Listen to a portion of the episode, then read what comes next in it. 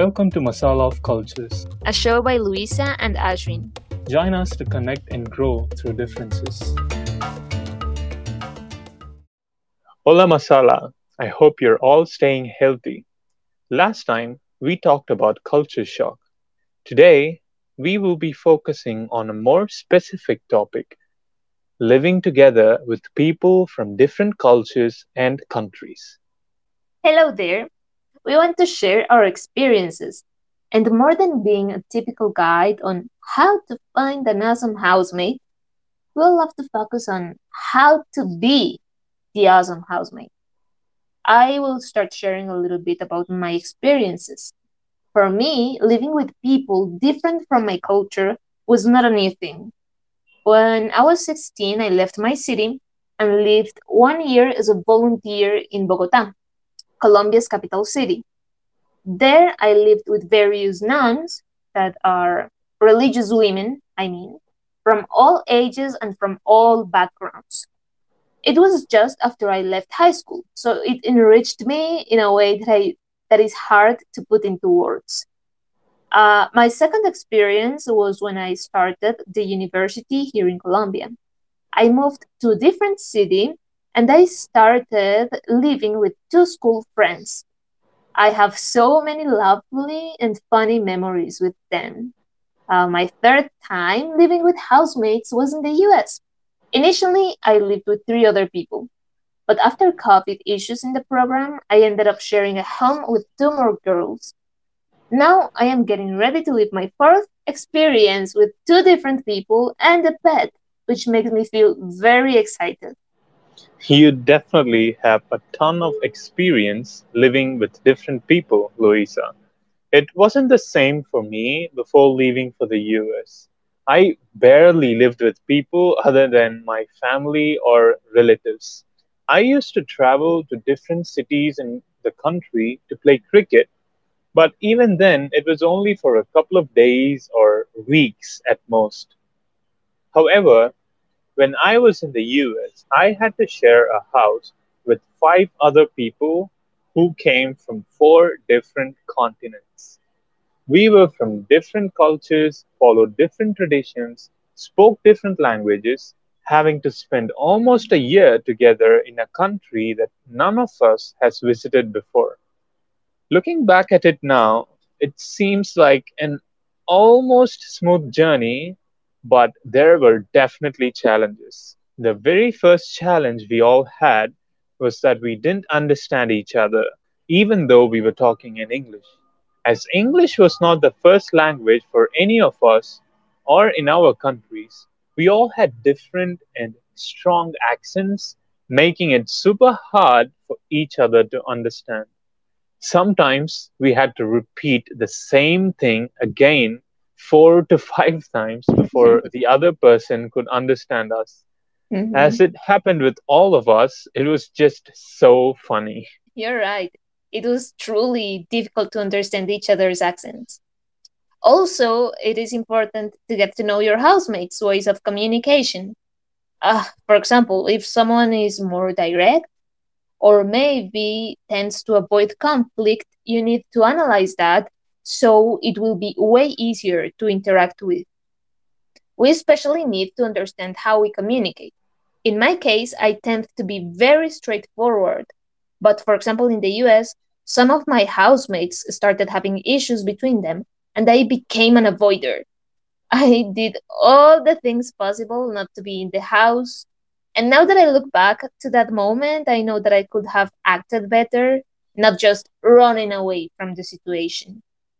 So, after living with your housemates from all over the world, Ashwin, let me ask you what are the crucial elements for one to have a good relationship with their housemates?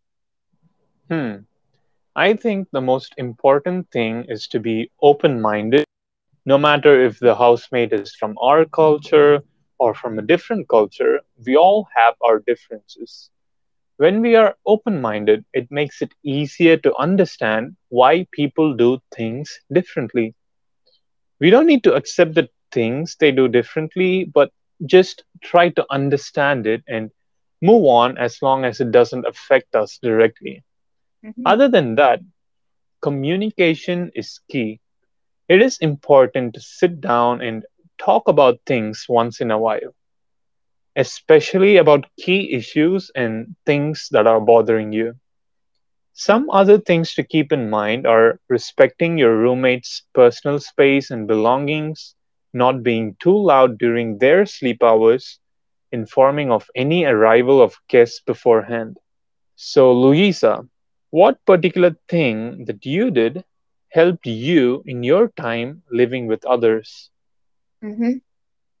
As you said, being open minded, but overall being respectful. Because we cannot think that our way of living is the right way. Uh, it's like being humble regarding diverse cultures. For example, in Colombia, we have a traditional food called sancocho, and I see sancocho as the most delicious soup ever. So if someone makes an ugly face to it, I might get sad, I might get offended. So if my housemates are doing something that is important to them and I reject it, it might hurt them as well. So I give everything a try, whether it's food, whether it's music, or other things. Also, I make sure to ask some questions that might seem obvious. For example, um, a person, are you okay with this candle scent? Are you okay with X, Y, and Z? Do you feel comfortable if I leave my things here? Uh, nothing is obvious enough. So ask questions and also express when you don't like something. We should also know that there will be things we can't control or change when living with different people. For example, there were always dirty dishes and cups around our house. We my tried talking, we tried scheduling, we tried dishwashes, we even tried to talk about it in a collective conflict management session we had with the rest of the cohort. I can never forget that. Mean it. Yet, nothing changed. I guess we just gotta learn to live with certain things, especially if it's for a temporary period of time. uh-huh. What such things bothered you the most, Louisa? Okay, what annoyed me the most was gossip. Uh, because I am not used to that and I find it very disrespectful to talk about things that happen inside the house with people that don't live there. In Colombia, we have a saying dirty clothes are washed at home. Uh, moreover, I had uh, another huge change I have to make, and it was not walking inside the house with shoes. I mean, it is normal in this side of the world to wear them all over the house. So when living with girls from Asia and Africa, I have to adapt. And sometimes I will just forget it, but it was a matter of a habit. Mhm. What I mean is that sometimes we care a lot about finding the right housemates. Uh, but what's truly important is how you can make yourself a good person to live with. So ask these questions to yourself. How much am I willing to change in order to adapt? What things am I definitely not changing? What are those elements that annoy me the most? And what annoys my housemates? And then, after you have that solved, speak up. Share it with the people you share a house with. Huh, just like poetry. Well, um, thanks for listening, guys. We Mm. hope you have great housemates if you choose to live away from home.